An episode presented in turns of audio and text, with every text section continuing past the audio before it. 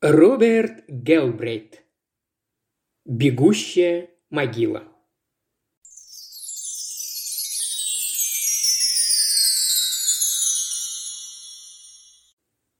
Часть первая. Гексограмма Цзин. Колодец. Меняют города, но не меняют колодец. Идзин. Книга перемен. 1.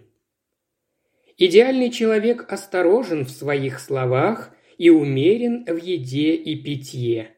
Идзин. Книга перемен. Февраль 2016 года. Частный детектив Корморан Страйк стоял в углу небольшого, душного, набитого людьми шатра с плачущим ребенком на руках. Сильный дождь лил на холщовый потолок над головой, неровный барабанный стук капель был слышен даже сквозь болтовню гостей и крики новоиспеченного крестного сына Страйка. Обогреватель за его спиной работал чересчур активно, но Страйк не мог сдвинуться с места, поскольку три светловолосые сорокалетние женщины, держа в руках пластиковые бокалы с шампанским, загнали его в угол и по очереди атаковали вопросами о его наиболее громких расследованиях. Страйк согласился немного подержать ребенка, пока его мать сходит в уборную, но ее не было, как ему казалось, уже целый час – «Когда?» – громко спросила самая высокая из блондинок. «Вы поняли, что это было не самоубийство?»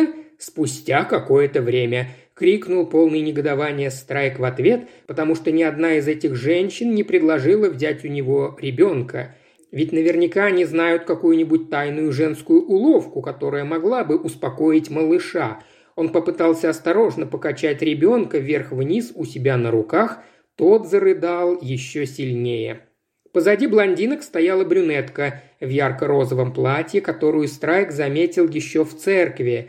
Она громко разговаривала и хихикала со своей скамьи перед началом службы и привлекла к себе много внимания, громко сказав «О!», когда святая вода полилась на головку спящего ребенка. Так что половина прихожан смотрели на нее, а не в сторону купели.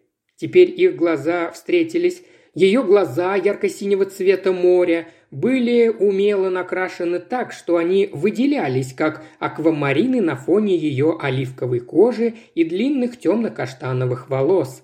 Страйк первым отвел взгляд, как съехавшая на бекрень шляпка и замедленная реакция гордой бабушки виновника торжества подсказали Страйку, что та уже слишком много выпила, так и этот взгляд брюнетки говорил ему, что от этой женщины в розовом следует ждать неприятностей.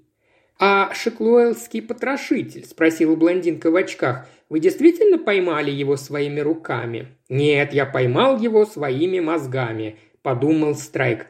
«Извините», – ответил Страйк, «потому что только что увидел Илсу, мать своего крестника, через застекленные двери, ведущие на кухню. Нужно вернуть его маме». Он протиснулся мимо разочарованных блондинок и женщин в розовом и направился к выходу из шатра. Остальные гости расступились перед ним, как будто вопли младенца были сирены спецмашины.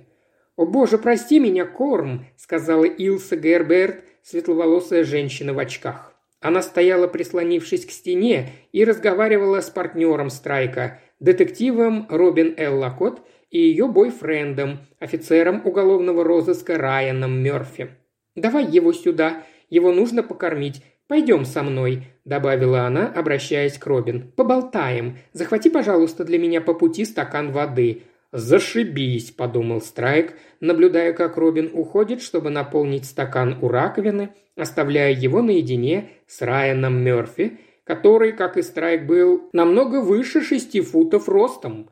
На этом сходство заканчивалось. В отличие от частного детектива, который напоминал Бетховена со сломанным носом, темными густыми курчавыми волосами и от природы угрюмым выражением лица, Мёрфи был классически хорош собой, с высокими скулами и волнистыми светло-каштановыми волосами. Прежде чем кто-либо из мужчин смог найти тему для разговора, к ним присоединился Ник Герберт, старый друг Страйка, гастроэнтеролог и отец ребенка, который только что терзал барабанные перепонки страйка. Ник, чьи песочного цвета волосы начали редеть в двадцать с небольшим, сейчас уже был наполовину лыс.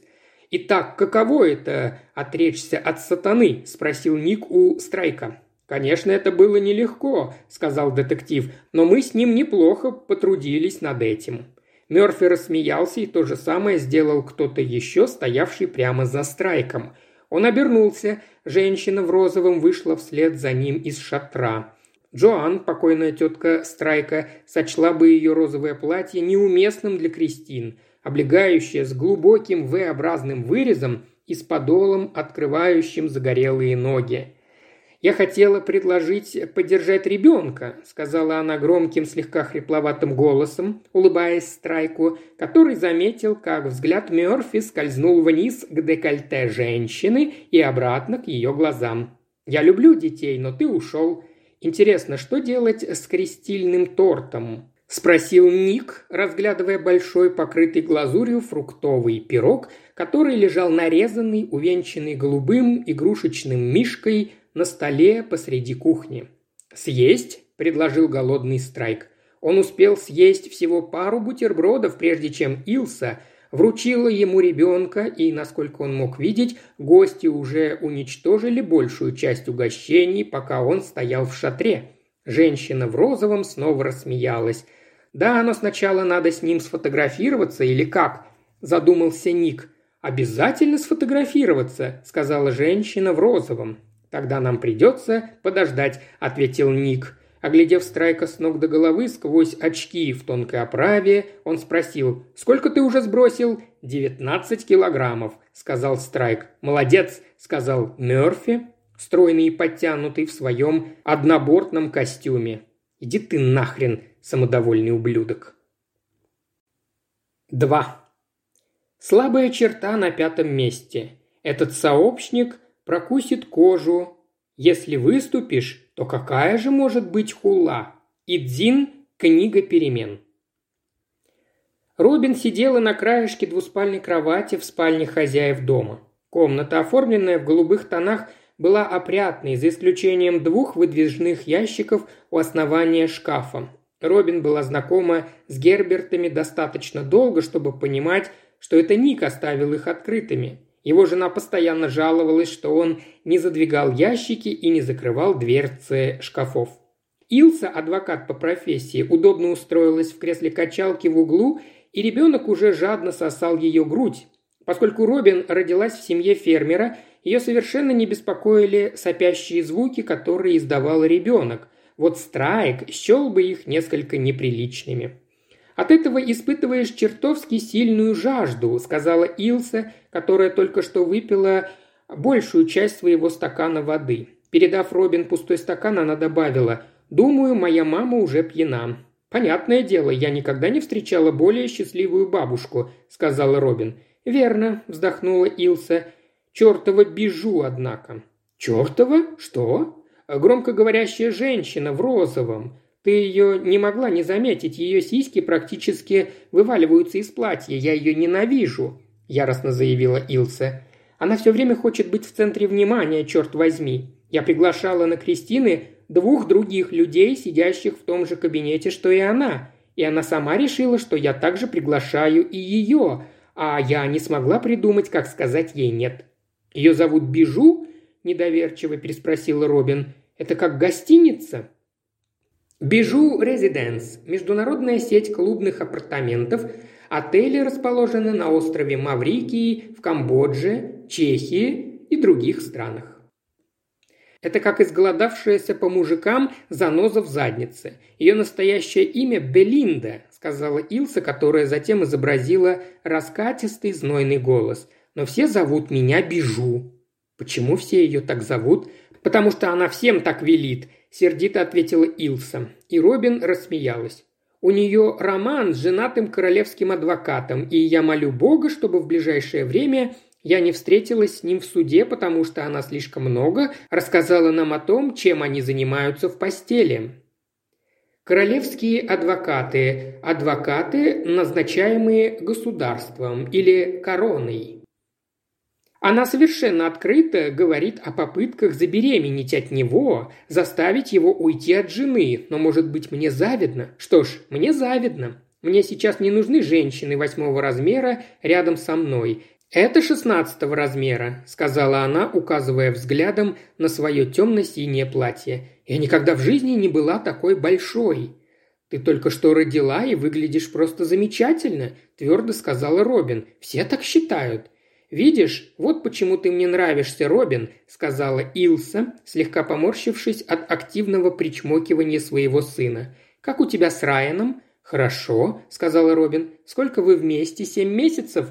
«Восемь», – сказала Робин. «Хм», – сказала Илса, теперь улыбаясь своему малышу. «Что это значит?»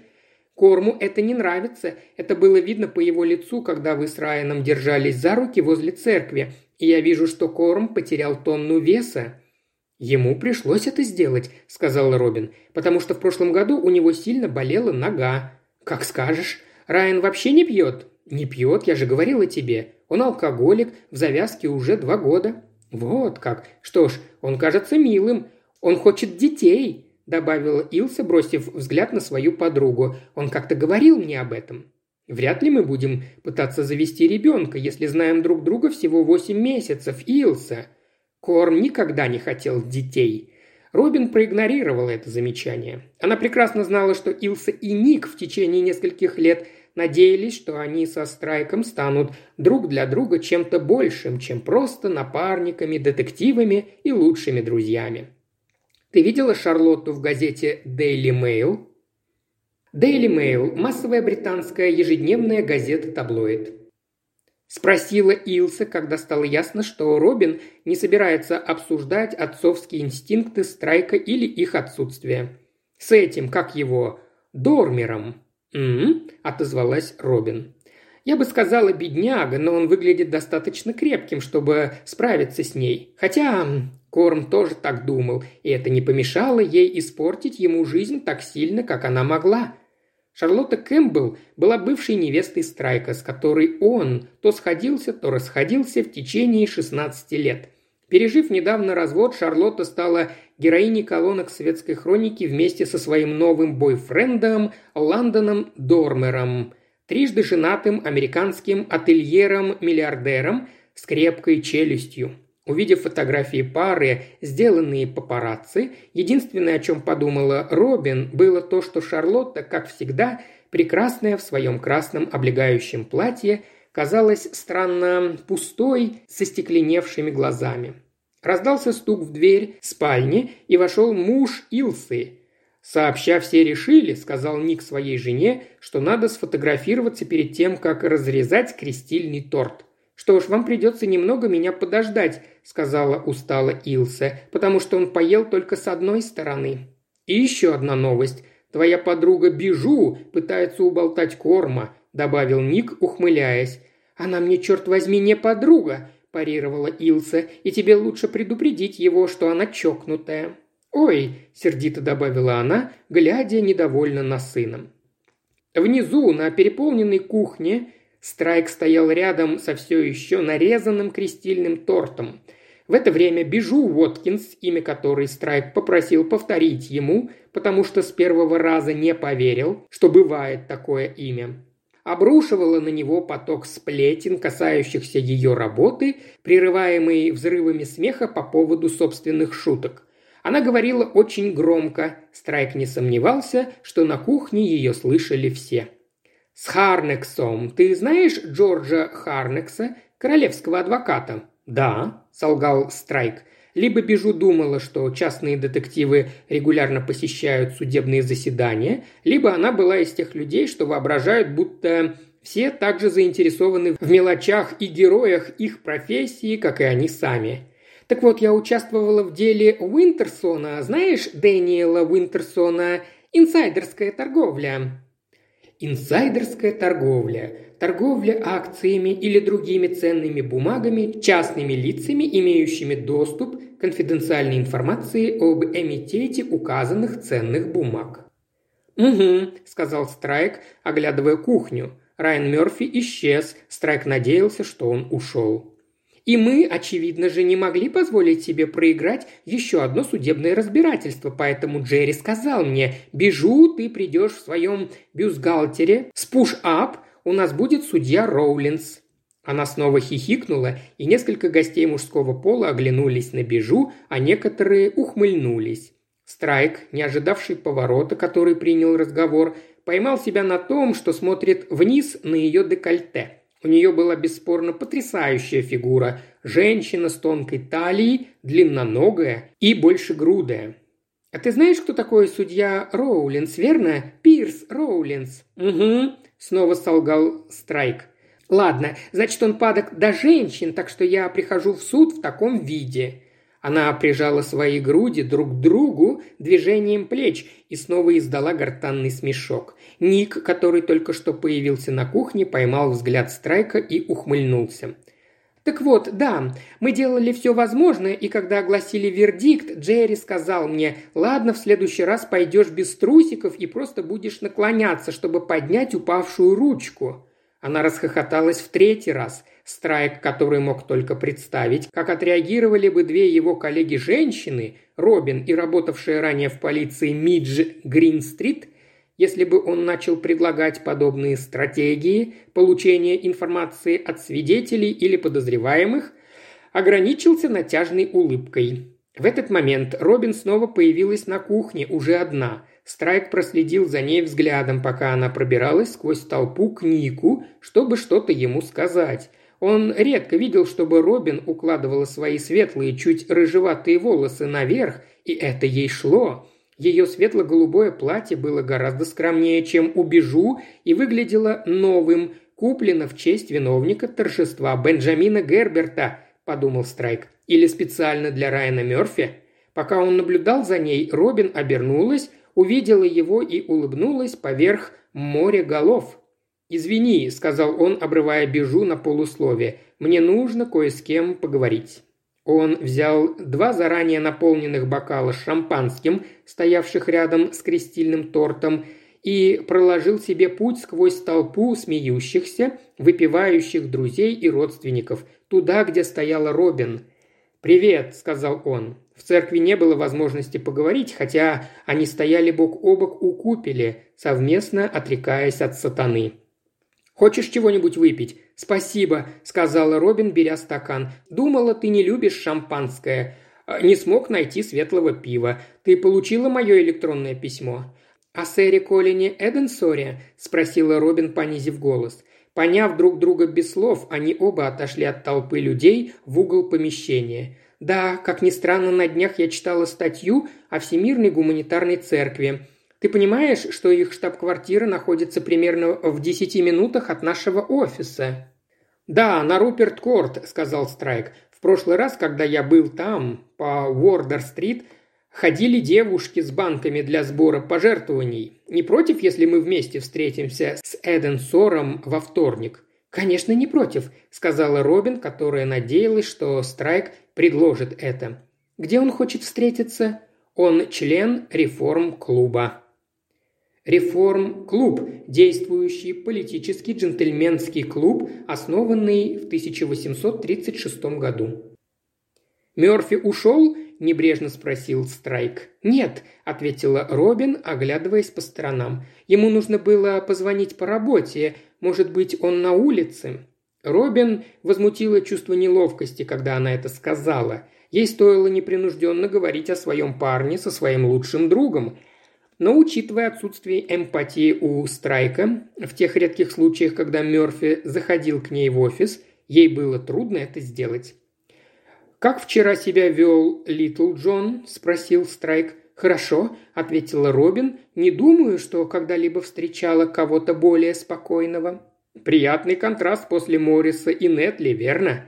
«Ну да», – неуверенно сказала Робин. «Но немного не по себе сидеть рядом с человеком в машине три часа в полной тишине. И если ты ему что-нибудь скажешь, то в ответ услышишь ворчание или односложный ответ».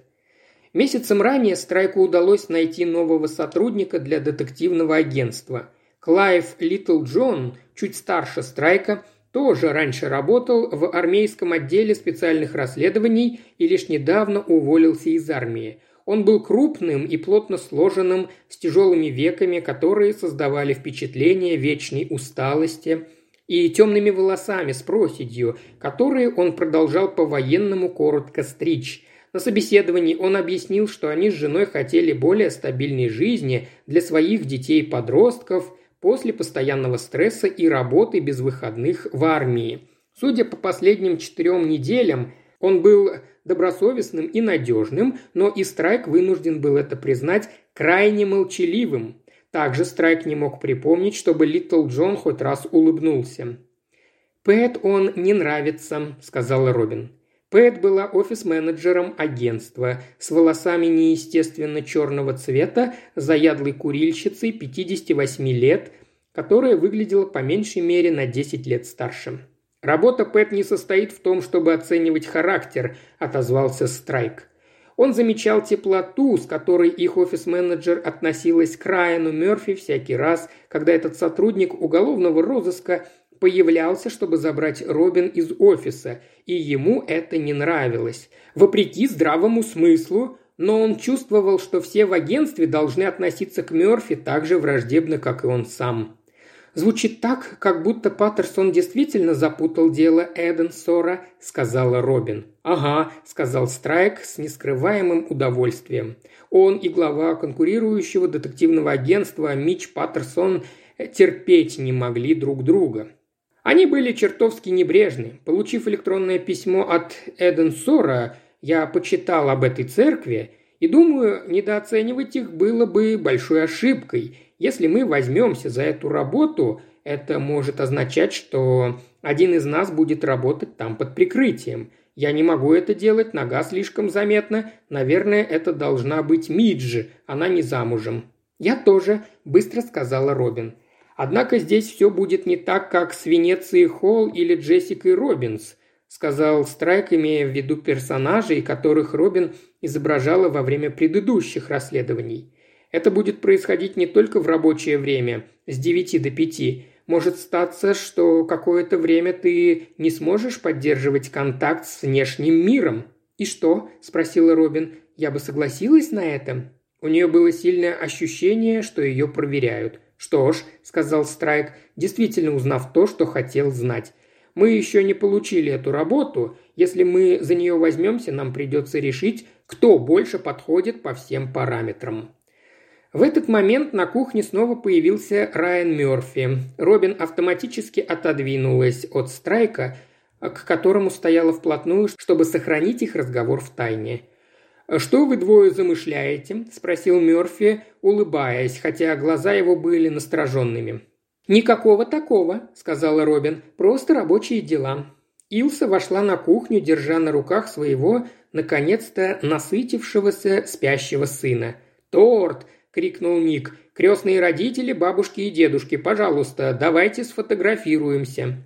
Робин оказалась в центре действия, когда люди из шатра хлынули на кухню. На мгновение это напомнило ей о напряжении, царившем во времена ее прежнего брака. Ей не понравился вопрос Мёрфи, и она не оценила, что Страйк давил на нее, пытаясь выяснить, предана ли она работе так же сильно, как одинокая Миджи. «Держи, Бенджи», – сказала Илса, когда Робин подошла к ней. «Тогда я могу встать у тебя за спиной. Я буду выглядеть похудевшей». «Ты ведешь себя глупо, ты выглядишь великолепно», – пробормотала Робин, но взяла своего спящего крестника и повернулась лицом к камере, которую держал краснолицый дядя Илсы. За столом, на котором стоял крестильный торт, было много толкотни и перестановок – Телефоны с камерами были подняты высоко.